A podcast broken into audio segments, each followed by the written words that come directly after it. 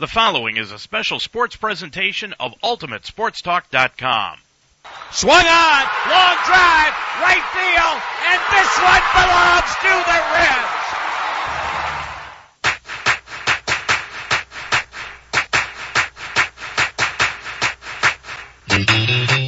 UltimateSportsTalk.com now presents the Ohio Baseball Weekly Show, an in-depth look at the Cincinnati Reds and the Cleveland Indians.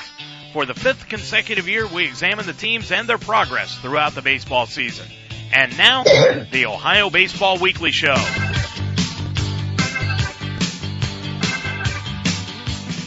Hi again, everyone, and welcome to another edition of the Ohio Baseball Weekly Show, the fifth consecutive year where we've sat back on a Monday night and talked about the Cincinnati Reds and the Cleveland Indians. I'm Dave Mitchell. Glad to have you along this evening on the show, and I don't think I can ever remember during the five years in which we have had such a subject laden show as we do tonight. As a matter of fact, we've got a caller on the line right now to talk to us. And when I normally go down south and, inter- and uh, introduce Mark Donahue, Mark, glad to have you along this evening, our resident Reds expert. But before I even get a chance to say hello to you and how you're doing, I want to bring in our first guest of the night uh, on the phone, and he wants to talk to us, Mark, about just what he thinks about our show. It's a disgrace. I'm sick of it.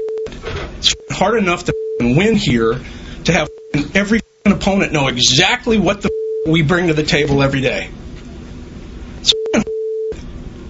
I don't like it. That's what I'm saying. Make it very clear. I don't like the way that this is going at all. I don't like it. I don't think you guys need to know everything. And I certainly don't think that you need to see something and, and make it a world event. Uh, I'm, I'm, just, I'm, I'm up a rope in this business because everyone has to know everything all the time. And that's not my obligation. It's not their obligation. I'm sick of listening to this shit. I'm sick of the second guessing. You guys can do whatever the you want, but I'll tell you this: I'm not going to tell you everything about this club because you guys are going to go out there and sniff it out anyway. I don't like it one bit. Gosh, I I thought we had a pretty good show going here, Mark. I guess we've started to get some people upset at us. Well, Dave, I think clearly he was talking about you. Um, I know you you and, and Mr. Price have had words before, but I, I think he may have taken a little far. But the the idea that you told everybody some some team secrets really got under his skin, and I, I think we need to call Bryan and have you apologize. Well, we're going to get into this. I, will try to do that, Mark. I, I really need to get down, I guess, on on my knees and ask Mr. Price for forgiveness, considering the media did absolutely nothing during this entire outrage that he went off on them. But anyway, we're going to get into that. There's, we've got a lot more as far as the Bryan Price tirade last week is concerned. And, and the funny thing is, uh, Mark and I, unbeknownst to us, boy, last last Monday night show was extremely prophetic, wasn't it, Mark? It was in a lot of ways.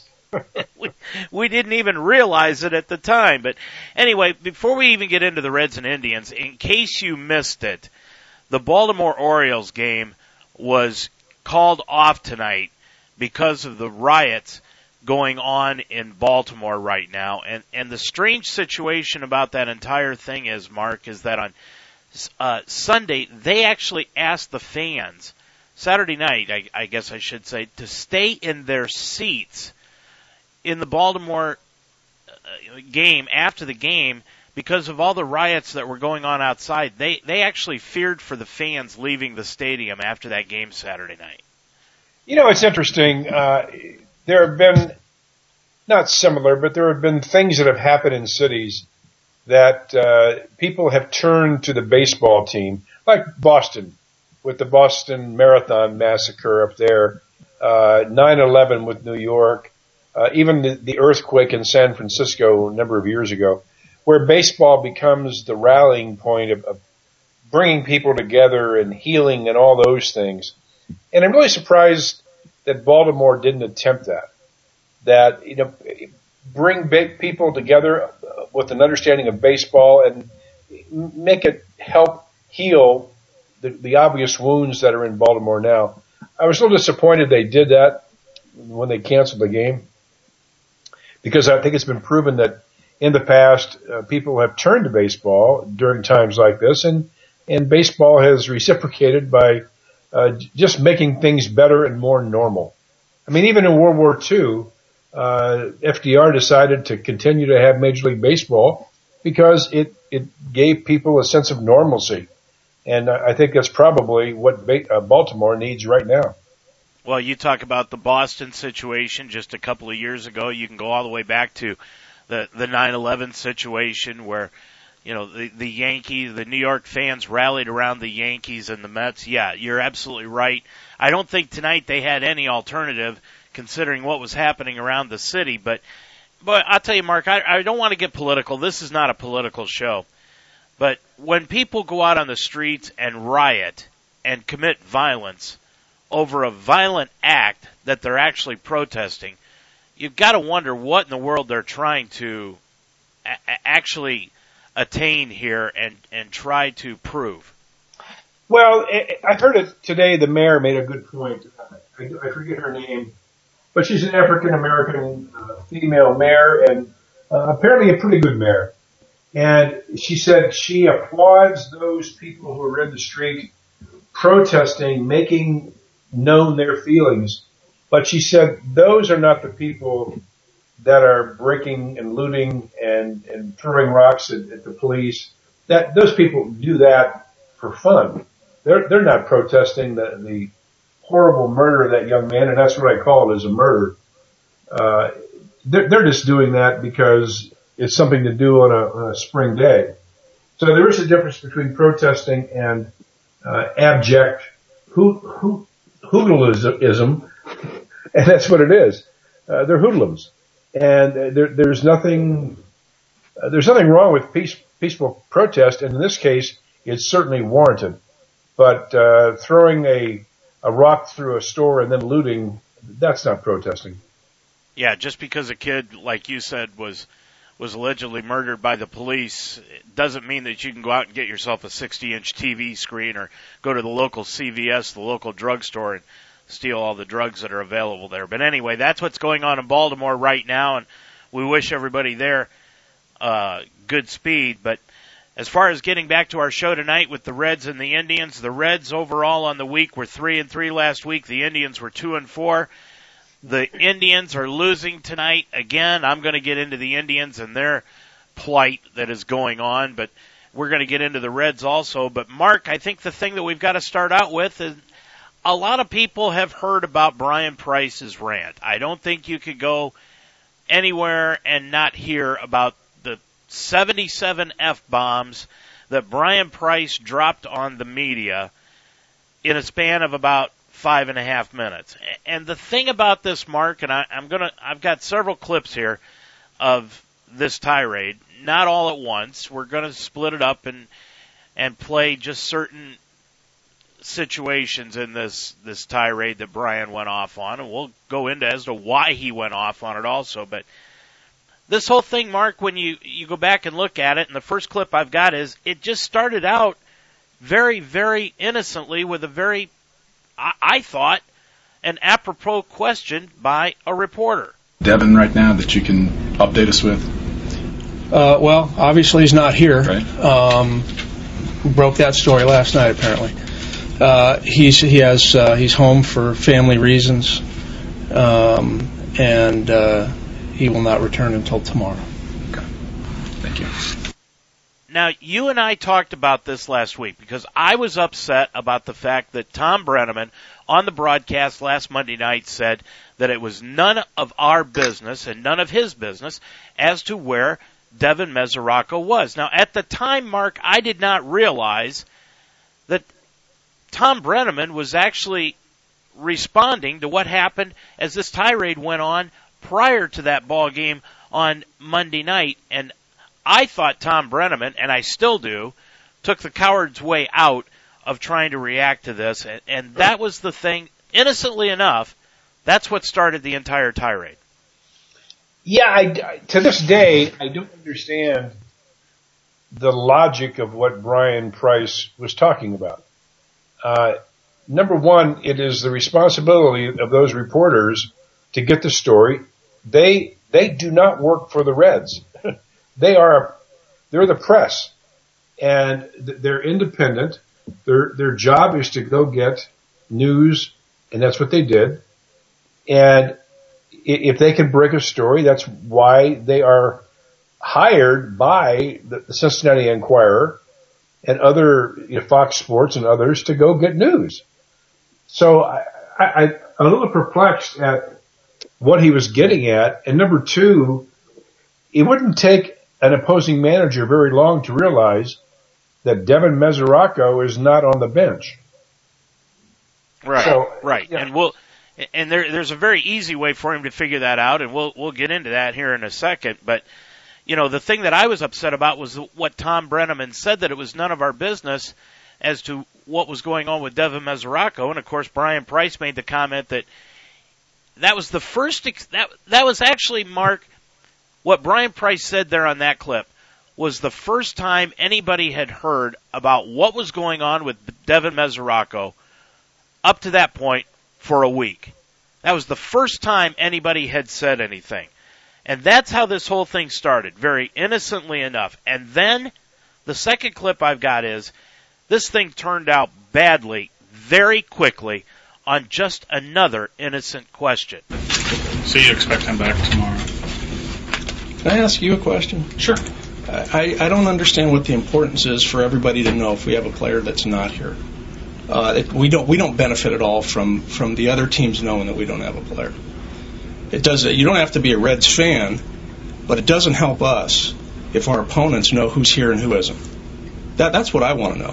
Well, I as as a fan, I'm wondering. Well, here's a spot for Devin Mesoraco. Why isn't he here? Where was the spot? It's a pinch hitter. I mean, he's an all-star with 25 home runs last year. He hits. I, I know you I asked if it was a left-handed bat thing. You said no.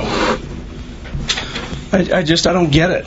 it. It's it's you know look I don't I don't need you guys to be fans of the Reds. I, I just need to know that if there's something that we want to keep here that it stays here. We don't need to know that Tucker Barnhart's in the airport when we haven't spoken to to Kyle Skipworth. I think we owe that that kid the right to be called and told that he's he's going to be sent down, as opposed to reading that Tucker Barnhart's on his way in from from from Louisville. I get what the reporter is asking, Mark, but I am still failing to understand what Bryan Price is trying to accomplish here. Look, this isn't about that story. It's about the fact that the Reds finished in fourth place last year uh, they were a lousy team last year. They're pretty much of a lousy team this year. And this goes far deeper than uh, just that being ticked off at one of the Reds reporters. And in terms of Bryan Price, I, I think his, um, I, I was kind of blown away by a guy like that. I mean, this guy, he went to Stanford or Cal Berkeley, one of them, he's a smart guy, uh, would miss the point so completely that a reporter not working, let me emphasize that, a reporter not working for the Reds files the report he does. He's, he's obligated to do that. That's why he has paid. That's why he's a reporter. That's the part I didn't get. Now, I think Bryan Price, if, this team continues to lose, uh, you know, I think this sets the stage for his players to say maybe this guy has just lost, you know, he's lost it. And that's what is the sad part that he lost. Well, and for, he, he lost, sorry, go ahead, Mark. He lost control and, uh, I don't think it had anything to do with Tucker Barnhart. Or, you know, well, I, up. Yeah, I don't think it did either, but from what I understand, it was C. Trent Rosecrans, the, the Reds beat reporter for the Cincinnati Enquirer. We've had him on the show is the one that broke the story about Tucker Barnhart being on the flight coming to Cincinnati and was going to take the place of Skipworth. Now, uh, the way I understand it, and, and I've gotten this from other media outlets, is that uh, simply all Rosecrans did was tweet it out, and unfortunately, Skipworth saw the tweet and immediately went into Bryan Price, and I guess at that point in time, Bryan Price was not ready to tell him that he was going down to the minor leagues. Well, what is the big secret, Mark? Skipworth hadn't been playing. They needed somebody to come up that had some major league experience, especially if Mesoraco was going to be MIA for the next two weeks. And instead of putting Mesoraco on the disabled list like the Reds should have done in the first place, he's pinch hit three times in the last week. I mean, he's done nobody any good just simply by being a pinch hitter for this ball club. They should have either left Skipworth up here and brought Bucker, uh, Barnhart up, but instead they decided they wanted somebody with major league experience to be the backup catcher for Pena, while Mesoraco was trying to take care of whatever it is that he's trying to take care of, a hip, personal problems, whatever. And they didn't tell Skipworth in a, in a timely fashion, and he saw it before anybody else did. That is not a reporter's fault. That's the Reds' fault for the way they handled it. Of course it is, and you know, the, the whole point being missed and for, for Bryan Price to, to go off as he did, again, it is not about that issue. Uh, this guy is, is probably another five or six game losing streak away from losing his job. And why you may have hung in there with a guy who was, you know, showing composure and, and not letting the situation overwhelm him. It's clear it is overwhelming him. And some of the, you know, aside from that blow up, the strategic decisions that Bryan Price has made so far this year and some of the ones he did last year are real head scratchers, Dave. I mean, and we'll get it, we'll get in, yeah, we'll get into that here in a second, Mark, because then the last clip that I've got on this is when Price, right after those two innocent questions, just went absolutely off on everyone in the office. It, has got to be this way. Has it always been this way? Where we just tell everybody everything? So every opponent that we have has to know exactly what we have, which relievers are available, which guys are here and which guys aren't here, when they can play, what they can do. It's nobody's business. It's certainly not the opponent's business. We've got to deal with this I'd like to talk, and I have spoken as candidly as I can with you people. If if that's not good enough, I won't say a thing. I'll go yes sir, no sir, and I can do that. But I've been as candid as I can be about this team and our players, and we got to deal with this. Every team that we play has to know every guy that's here and what they can and can't do. Me, it's a disgrace. I'm sick of this. It's hard enough to win here to have every opponent know exactly what the we bring to the table every day. I, don't like it. That's what I'm saying. Make it very clear. I don't like the way that this is going at all. Mark, I, I, I think the f bombs are funny. Okay, I, I've got to be honest. I know a lot of soccer moms out there. I know Mo Egger brought in a lot of a lot of calls over the week, and so did Lance McAllister. That oh, how terrible this was. Well, this is how people talk in the locker room. This is how people talk around Major League Baseball and all over athletics. I thought the whole f bomb thing was funny. What I had a problem with was very simple. Bryan Price has to write out a lineup card every night. And on those lineup cards on Major League Baseball, it has everybody on it and their numbers who is eligible to play that night. The opposing manager is going to know it. He's going to see who's in the dugout. What is the big deal over whether or not somebody knows if Devin Mesoraco is in the stadium or not, he is still, I mean, for example, the, the most widely known one of all time is the 88 World Series where Kirk Gibson, nobody thought he was going to play, but he was in the dugout. And all throughout the game, everybody knew he was underneath the stands, including the Oakland A's. He could swing the bat. And right at the proper time, Tommy Lasorda puts him in. Is that what Bryan Price is trying to keep the Milwaukee Brewers and the Chicago Cubs and everyone else away from seeing that maybe Devin Mesoraco is able to swing a bat? Well, we've already established, Dave, that there's no logic to it. Uh, you know, as soon as as soon as the the opposing manager looks in the other dugout, he can make a determination that Devin Mesoraco isn't there, and you have to have a roster for a game. You can't surprise the other guy. You know what I mean? You you, you right. have to have a roster. So before the game even starts, that the opposing team is going to know who's there. I mean, it just doesn't make any sense. And uh, again, it's so illogical. You can't ascribe any kind of rationale to what he did and how he did it, other than there are other issues.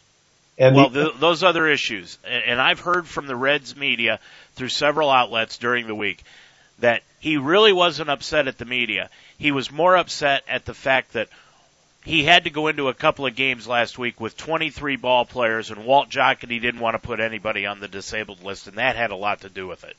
Yeah, and I don't blame him. And it, whenever you want to open that door to have me talk about Jocketty, I will. But the what's happened with this team is 1,000% laid at the feet of Walt Jocketty. And that kind of idiotic decision making has now been going on for the last three years. This, this team had a chance to go to the World Series and compete in it, and they didn't. And now this team is going to be lucky to stay out of out of fifth place. Why have they not put Devin Mesoraco on the DL? He's not been playing. He hasn't caught in two weeks. They could have put him on the 15 day DL.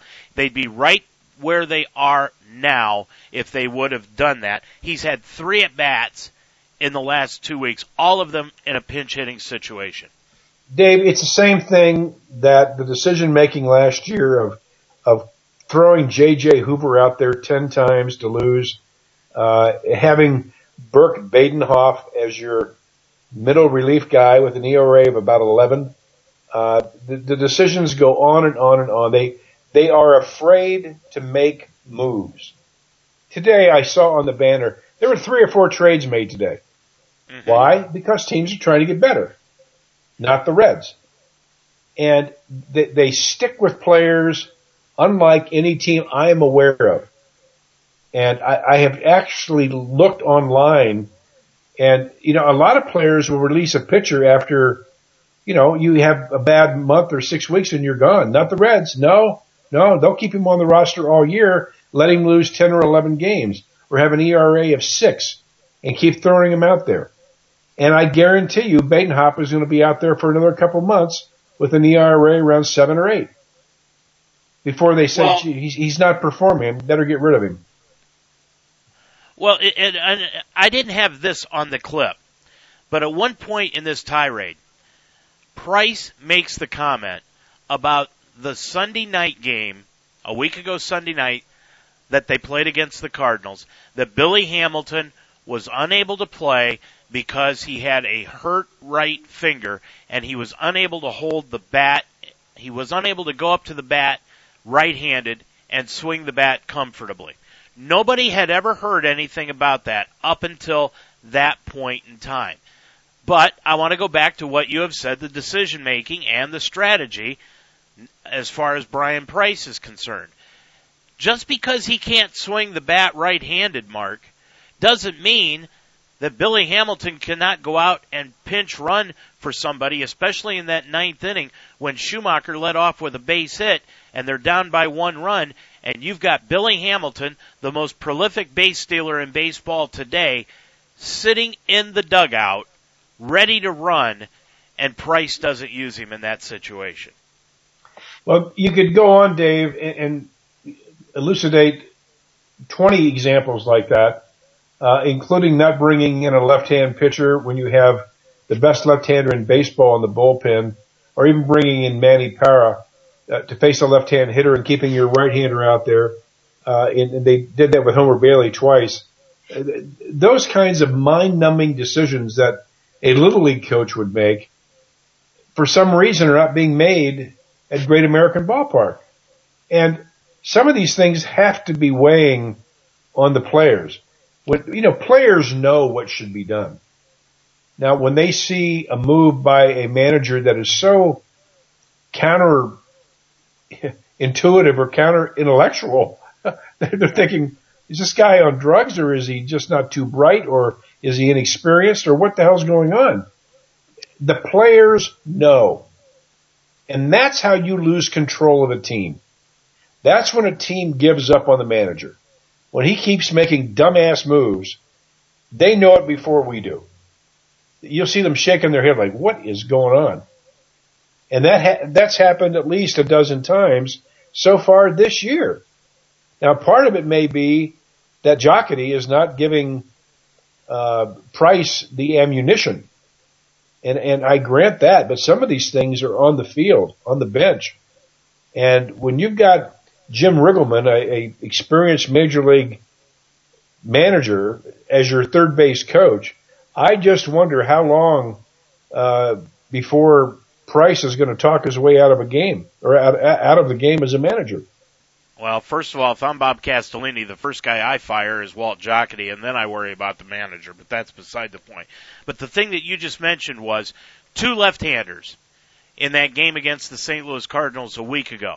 Chapman and Manny Parra. And the person that you didn't bring up was Tony Cingrani. And I've been asking about Cingrani, and you've been you've been answering the question, where's Tony Cingrani? Well, Cingrani finally pitched yesterday, but the last time Cingrani pitched before that was on April 14th, two weeks ago, the same time that Mesoraco had actually left the lineup. That was also against the Cubs. That was for just a third of an inning at the time, and prior to that, Cingrani score, uh, pitched two scoreless innings on April 12th against the Cardinals. Where in the world has Cingrani been?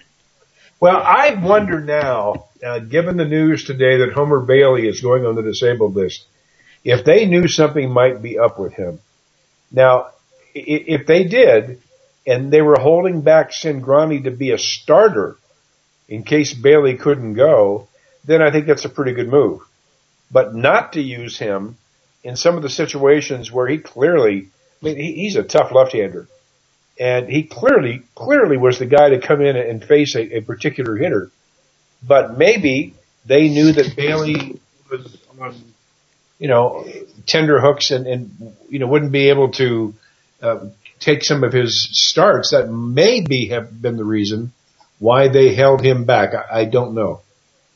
Well, it doesn't sound like it's good news out of Homer Bailey. He's been put on the DL now with that sprained ligament in his elbow, and that normally leads to Tommy John surgery. Yeah, when they said sprain instead of uh, strain, I, I knew that was trouble. And, uh, you know, again, the, the Reds gambled big three or four years ago, uh, with Jay Bruce and with Homer Bailey and Zach Cozart and Joey Votto and David, it just hasn't worked out. And you can say all you want about, you know, what the Giants have done and, and people who have signed some big contracts, but the Reds can't afford to make mistakes. And they've made a lot of them. And well, I'm going to put you on the spot here, Mark. What do you think the life expectancy is on Bryan Price? I really don't know in, in terms of, of what Castellini you know, he, he's, I don't know if Jocketty has pictures or not, but I don't understand how they extended this guy after what this team has done the last two or three years. I don't either. And, and the trades they've made are not made, and the signings, Dave, they've committed, you know, close to four hundred million dollars or more to four players. And none of those guys, t- today Brandon Phillips got his first extra base hit all year. And here he is it, going into May.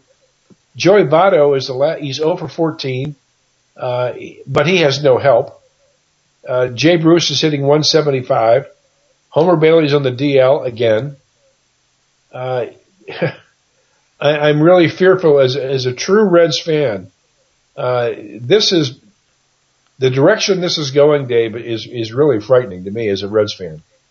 Martin, there's two things that I want to bring up here. One for the Reds, one for the Indians.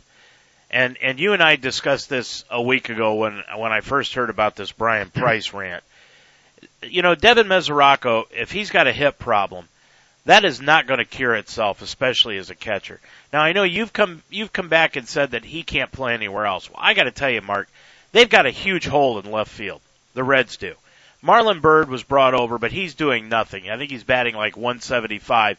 He's doing absolutely nothing in left field for the Reds. If I'm the Reds, I just go ahead and I stick Brayan Peña behind the plate, let him be my everyday catcher, and I put Devin Mesoraco out in left field. And like I told you on the phone the other day, I just hope to high heaven that nobody hits the ball to left field. But he has got to learn how to play another position other than catcher. He is too valuable to the Reds as a hitter to be behind the plate and constantly be injured.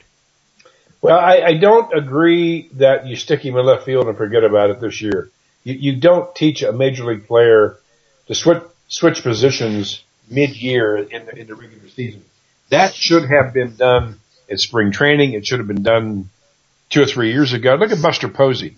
I mean, he, he plays other positions, and but you do it in spring training. You anticipate, and that's what is so aggravating. You're, you're so right. If you have a bat like that, don't you want to have an insurance policy that, hey, okay, if he, if he ever gets hurt, uh, let's see what he can do in left field. Let's see what he can do at first base. Uh, let, let, him, let him play winter ball and, and play some left field. Uh, but they don't do that. There's no creativity. And that is what is the frustrating part about the Reds. They're so, so conservative. Everything they do is from 1958. And th- this team is not going to suddenly turn it around. The, the difference between the Indians and the Reds, the Indians are off to a slow start, like the Reds, but the Indians have talent. They've got a good farm system. They've got good pitching. They've got a good manager. The Indians are going to turn it around, in my opinion. I don't think the Reds will. Well, it's interesting that you say that the Indians have a good farm system when they never bring anybody up from it, and that was what I wanted to get into here tonight. Uh, Jose Ramirez, the starting shortstop, whom everybody knows, I, I went off on a little mini rant about how the Indians only sent Francisco Lindor down to the minor leagues because they wanted to save another year of arbitration. Well, they've done that. And Jose Ramirez is at the major league level batting 192 with three errors in the first month of the season. Now he doesn't have any range as it is, and when this guy can't field a ground ball, and on the balls that he does get, he's not doing you any good at shortstop. Meanwhile, Francisco Lindor is down in Columbus, and he is hitting 302 through yesterday's games. It is time the Indians say enough is enough and bring this kid up to the major league level and let him play shortstop. This team right now, Mark, is 6 and 11. They're going to be 6 and 12 after tonight's game. They're going to get beat. They're down 6 to 2. Corey Kluber, the only prevailing thing that happened to him tonight was the fact that he got his 500th career strikeout. And he's going to lose his second consecutive game because the Indians can't score runs. They just can't do it. Michael Bourn isn't hitting. Brandon Moss started hitting in Detroit. And that's another thing, Mark, uh, that I want to get into about our pitching staff against the Tigers. They've played the Tigers six games this year, and they've held the Tigers under four runs once. Now, somebody has got to sit down with Rick Callaway, the pitching coach, and say, the game plan that you got for the Tigers for our pitching staff isn't working. You've got to try something else. And so far, they've stuck with the same game plan, and they can't get anybody out in Detroit. It is just a comedy when we play the Tigers, just how badly the Tigers beat up on the Indians. Now, Lindor, as I said, 302, and and the thing about Ramirez is, Mark, he's got 51 at bats. He's got 10 hits and 10 strikeouts. Uh, it, it's time they they do something about this shortstop position, in my opinion. Well, let's go back to the Tigers for just a second before we go to shortstop. Um, while I I hear what you're saying about their approach may be off, that Tiger lineup that is a frightening lineup. I yeah, it is. I, I don't care who in the hell you're throwing out there those guys can hit. uh, you know, it's, it's one thing to get lit up by, uh, you know, Baltimore or somebody, but, you know, getting lit up by Detroit, you know, well, uh, it, it happens. it, because. Well, the problem is you've got to play these guys 19 times. Yeah, I know. And, and clearly their approach has to change, but think about it for a second. the, the, the Tigers remind me of the, the, the hitting that was preva- prevailing back in the 1950s. You had eight teams in the league and man, you had some lineups that were frightening. I mean, you had guys, the number eight hitter, you know, was hitting 275 and 29 home runs, you know, because they, they had fewer players on the major league rosters and there was a lot more talent. And the hitting back then was significantly ahead of the pitching back in the 50s. Now in the 60s, it changed because they, they had to make some rule changes because the hitters are this clubbing the pitchers senseless. And then the, it went too far the other way. But the Detroit Tigers of 2015 remind me of the Detroit Tigers back in 1955 or 58.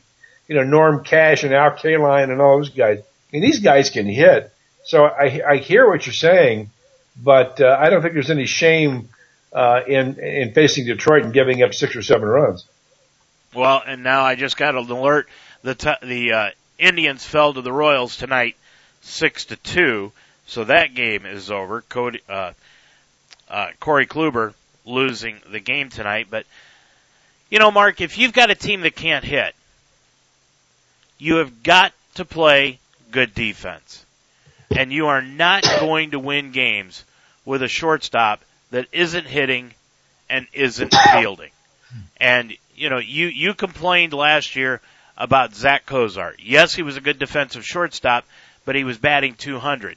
But the reason he played shortstop was because he was a good defensive shortstop.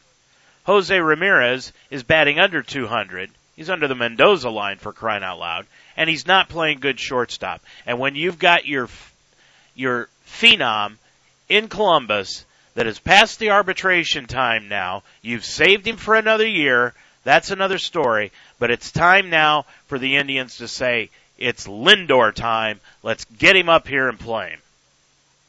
Well, I, I don't disagree with that. Uh, I think you were wrong at the beginning of the year. I think they should have taken advantage of that uh, arbitration issue, uh, and they did. So at this point now, it should just rest on solely who can make a better contribution to the Cleveland Indians. That issue is behind them in terms of arbitration. And now it's a matter of, okay, if, if Ramirez is going to continue to hit under 200, yeah, at some point you, you've got to look at Lindor. And you know, we've been talking about Lindor for four years. Yeah, we have. So either he's going to make it or he's not. And at, at, at some point, especially if the Indians are, if they're not going to be in it this year, if they continue to play at a 333 pace, uh, they're not going to win many games. So what do you got to lose by bringing him up? Just get him up here and let's play some baseball. Now the other guy that I wanted to bring up tonight is Nick Swisher. Well, Swisher has started playing down in Columbus. He played Friday night, didn't play Saturday, and played in the second game of a doubleheader yesterday. And he played right field in the game yesterday. And by all accounts, Swisher came out of it feeling pretty well. And from the plate, he did pretty well also. He was five for nine in those two games with a couple of doubles, a couple of base hits. But of the four outs that he made, Mark, the funny thing about it is they were all strikeouts. Uh, every time he hit the ball, he put it in play and got a base hit. And the other times, he struck out. And he's in no pain. But the Indians have come back and said that they're going to leave him down in Columbus for one more week, see what he can do, see how he feels, and then they'll bring him up. And I think their plan is is that they're going to have a three-headed uh, DH right fielder first base combination between him, Moss, and Santana, and they'll just rotate those guys between DH, right field, and first base. And hopefully Swisher can settle into that six or seven spot in the batting order because they, they really need him. If he could come back and play like he did two years ago, he'll be an addition to this lineup. The Swisher that was here last year won't be an, an addition. Yeah, but how could you take Moss, the guy that you know was probably their biggest trade of the year, and, and rotate him with two other players? Doesn't he deserve to be in there, or shouldn't he oh, be in there every game? They'll all three be in the lineup at the same time. They'll just rotate them between DH, right field, and first base. Okay. Okay, I, I got you. I thought you were saying that he is going to be playing, you know, half the games, and that's not what he brought that. No, no, no, no, no. No, that yeah, they'll just they'll just rotate them. So, you know that that's what I think the Indians have planned. And Gomes, Yan Gomes, the catcher, he's out for at least another month as far as his knee is concerned. Michael Brantley's back is still bothering him, but he seems to be hitting the ball on a regular basis since April 17th. He's hit 419. He's got 10 singles, 3 doubles, 2 runs scored, 2 walks, a stolen base, and 5 RBIs. For a guy that's playing with a bad back, that's not too bad. No, it's not. And uh, have they determined how long Gomes is going to be out? At least another month. Yeah, we talked about him last week. I, I really like his bat, and uh, you know it, that may be the time that the Indians, you know, catch fire. But uh, you know, without that that bat in the lineup, that that team is certainly uh, not what they anticipated it would be this year. Well, the last two years, the Indians, you know, a year ago or two years ago, they made the playoffs by a game. They had a terrible April. Last year, they missed the playoffs by three games. They had a terrible April. This year, the future is still in front of them, and they're having a terrible April. I don't know what this team's got to do to get off to at least a 500 start in the month of April, Mark. Well, uh, th- there's no explanation for it. Uh, you know, some teams are, are you, you've mentioned it many, many times. A lot of this cold weather, uh, a lot of teams do not start hitting until the warm weather. Pitching dominates. It always does in April. And if your pitching isn't up to par, uh, you know, you're, you're not going to have a good April. But, uh, you mentioned it like they would say the Indians would play the Angels and the Angels would open up in Cleveland. Yeah. As opposed to going to California. And I, I looked at the schedule after you had said that and there were four or five situations like that. If, if they're going to play, why wouldn't you move them to a warm weather climate to play? And have good weather out there. It makes no sense. And and who's the team in the American League with the worst record? The Cleveland Indians. Yep. Yeah. And and who's leading the American League West, Mark? Uh, The Houston Astros. I was going to say, was, I, knew, I knew they were first or second, but Yeah, the Houston Astros. Okay. Before we get into the big trade that happened today, the big story in the National League Central, the Adam Wainwright injury.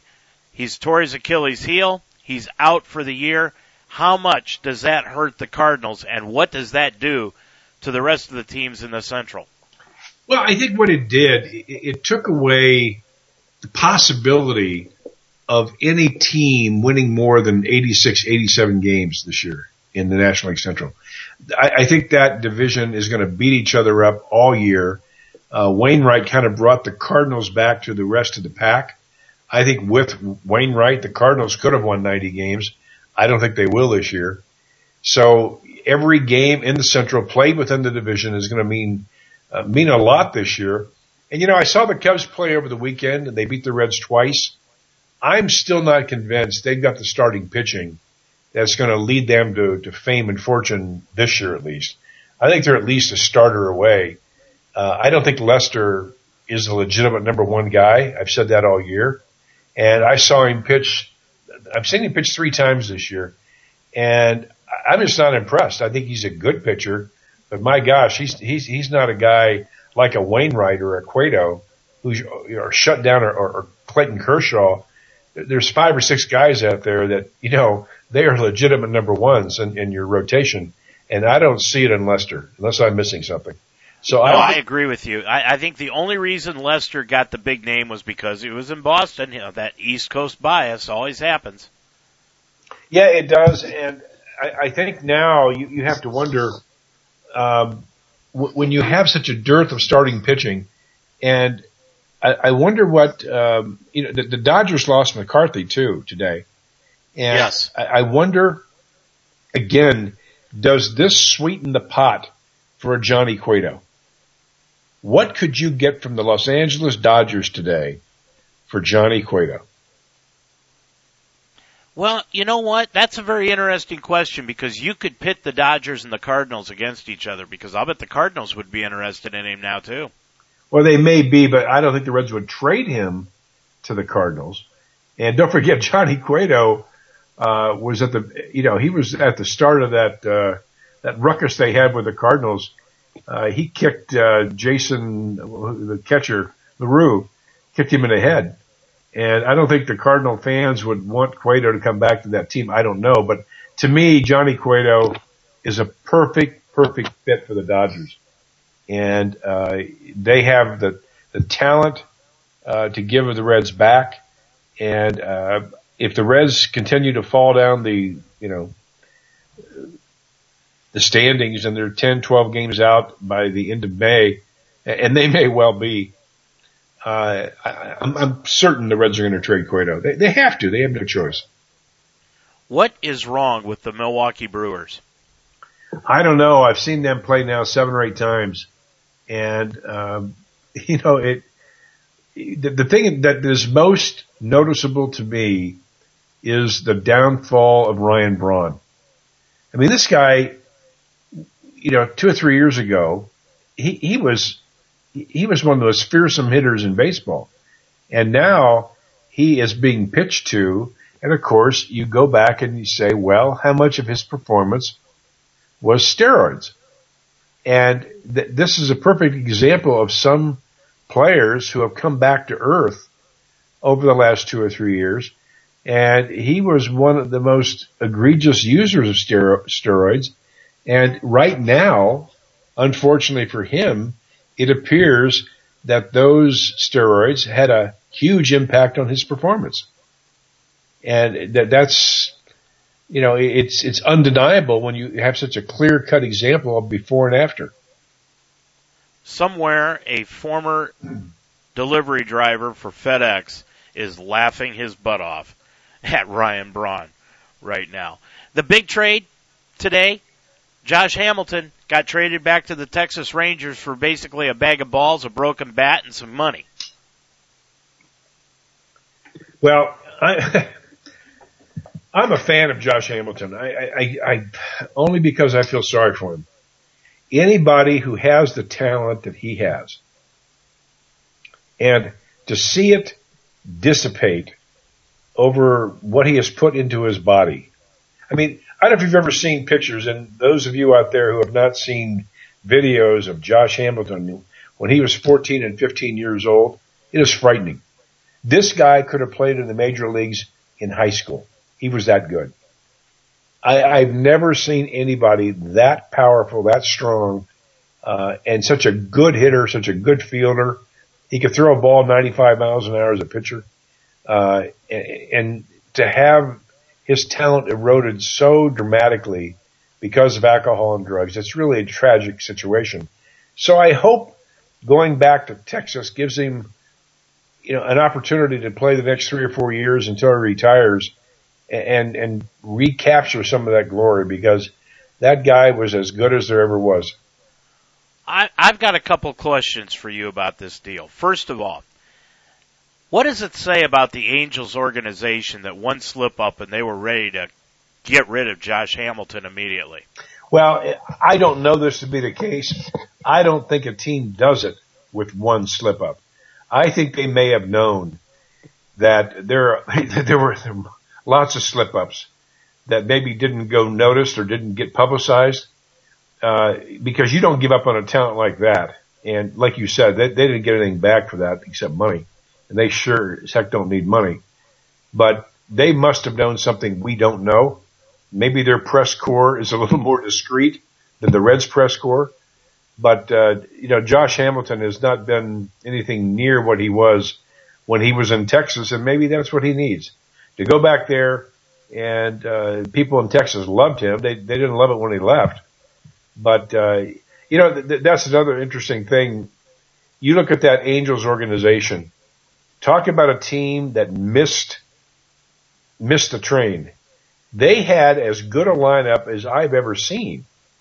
And, you know, with, with all the talent they had, they could not win a World Series.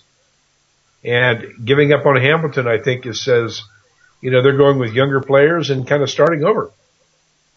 Well, you know, Josh Hamilton had his best years with the Rangers, and he had that support system that the Rangers set up for him that really seemed to be tailor made for him. And it probably was tailor made for him.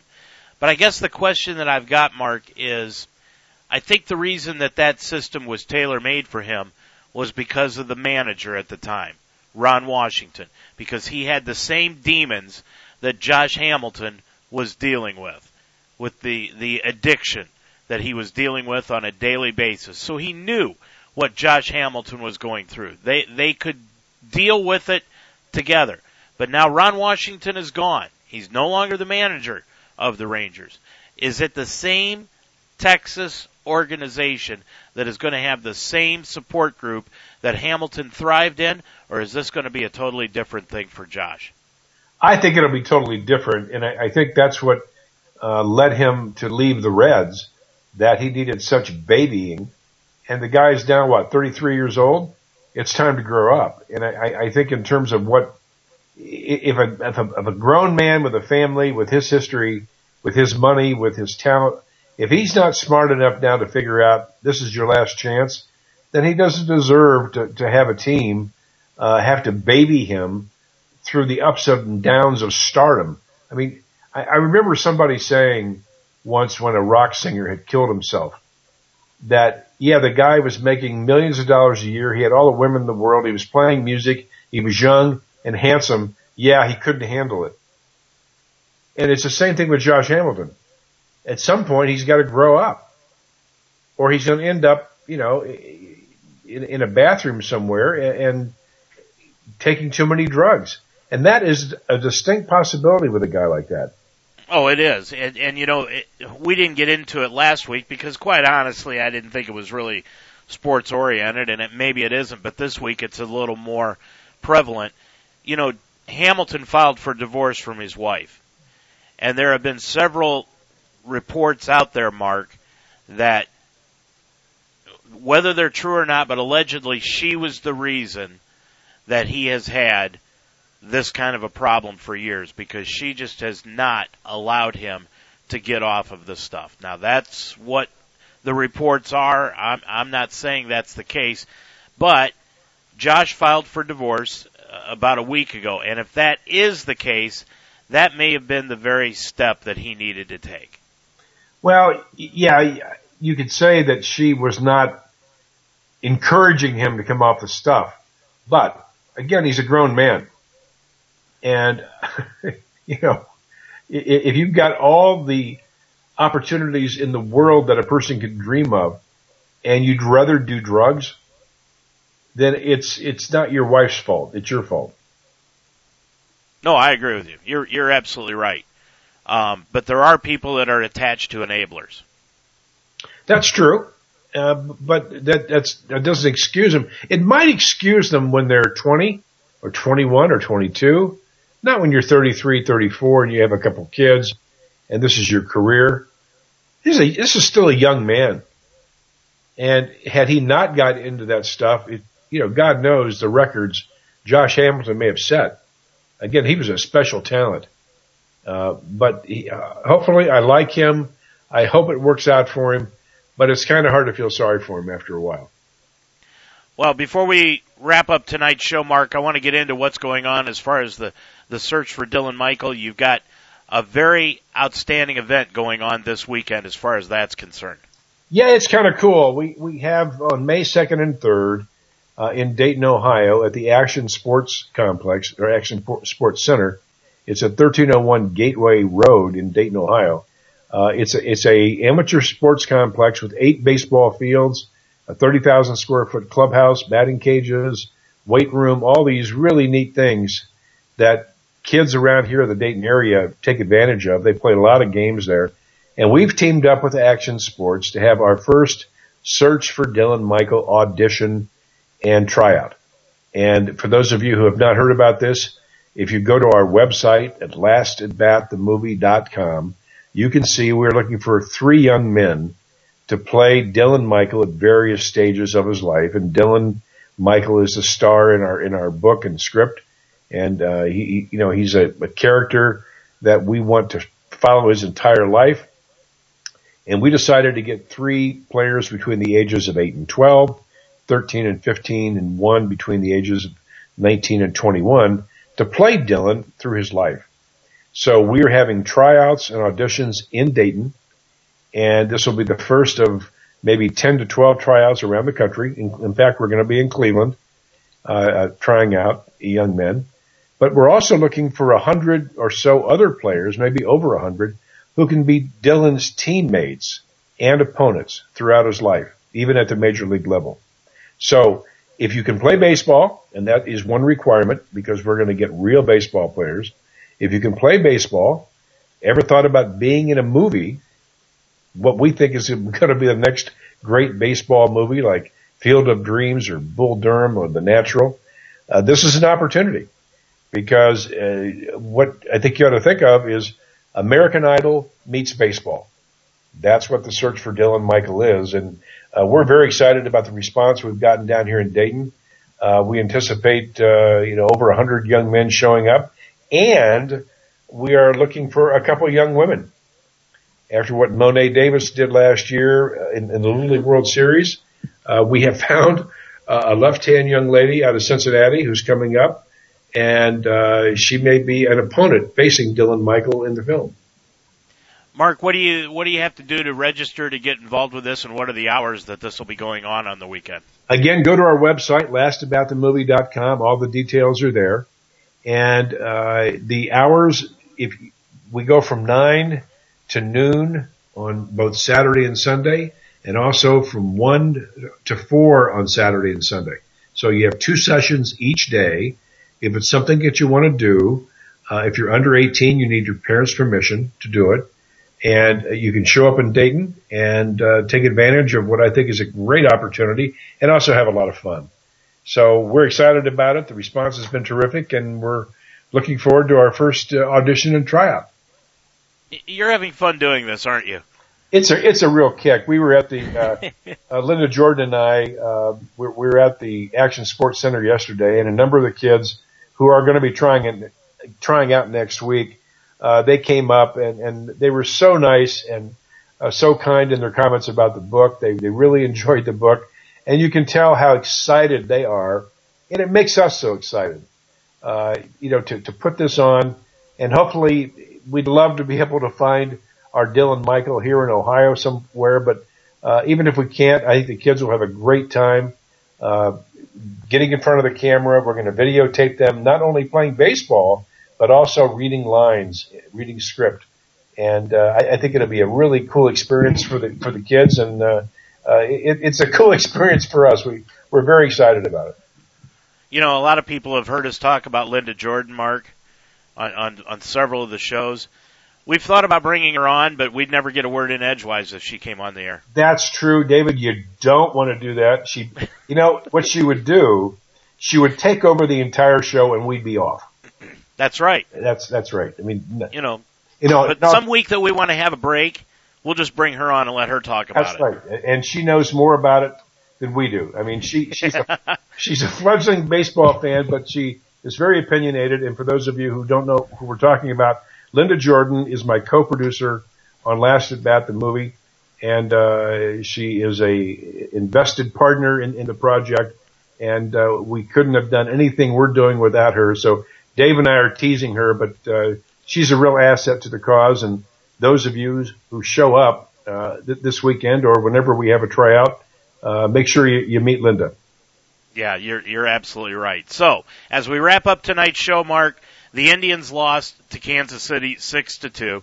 They are now six and twelve on the year. The Reds, it looks like they're going to go on and defeat Milwaukee tonight. They're leading Milwaukee nine to two in the bottom of the sixth inning, so that should up their record to nine and ten overall. So even though Bryan Price is going on a profanity-laced tirade, the Reds are still close to 500, while Terry Francona, who has never done anything of the sort, is now six games under 500, as we are with only a few days left to go in the month of April. So it should be very interesting. As far as the Reds are concerned, the rest of this week, Mark, what do the Reds have coming up?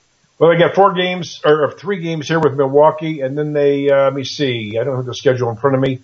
Uh, they go to I, I can't get to it right now. They're on the road in Atlanta. That's, that's right. They go to Atlanta, and then they go to Pittsburgh over the next nine games. So Milwaukee, Pittsburgh, and Atlanta.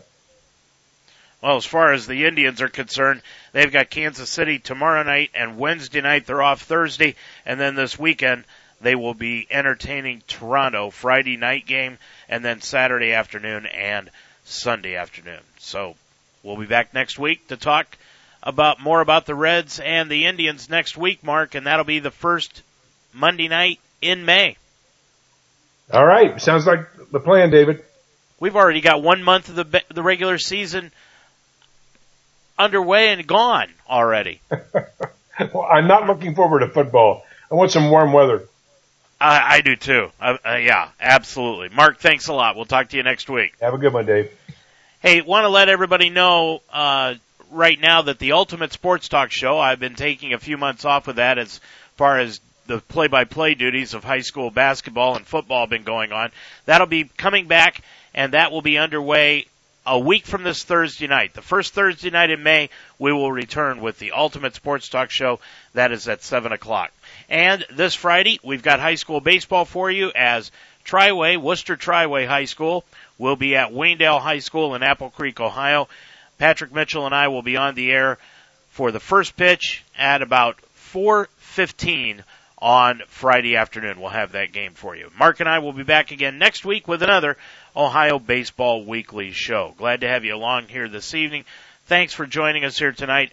Our thanks to all of you who listened and to Greg Mitchell, our producer. I'm Dave Mitchell. Don't forget, next week at 9 o'clock, another Ohio Baseball Weekly show. For Mark Donahue, I'm Dave Mitchell. Good night, everybody. The Whiz Kids had won it. Bobby Thomson had done it. And Yogi read the comics all the while.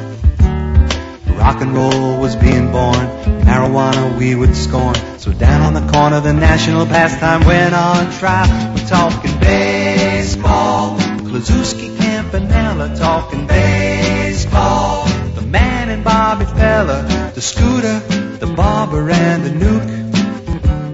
They knew 'em all from Boston to Dubuque, especially Willie, Mickey and the Duke.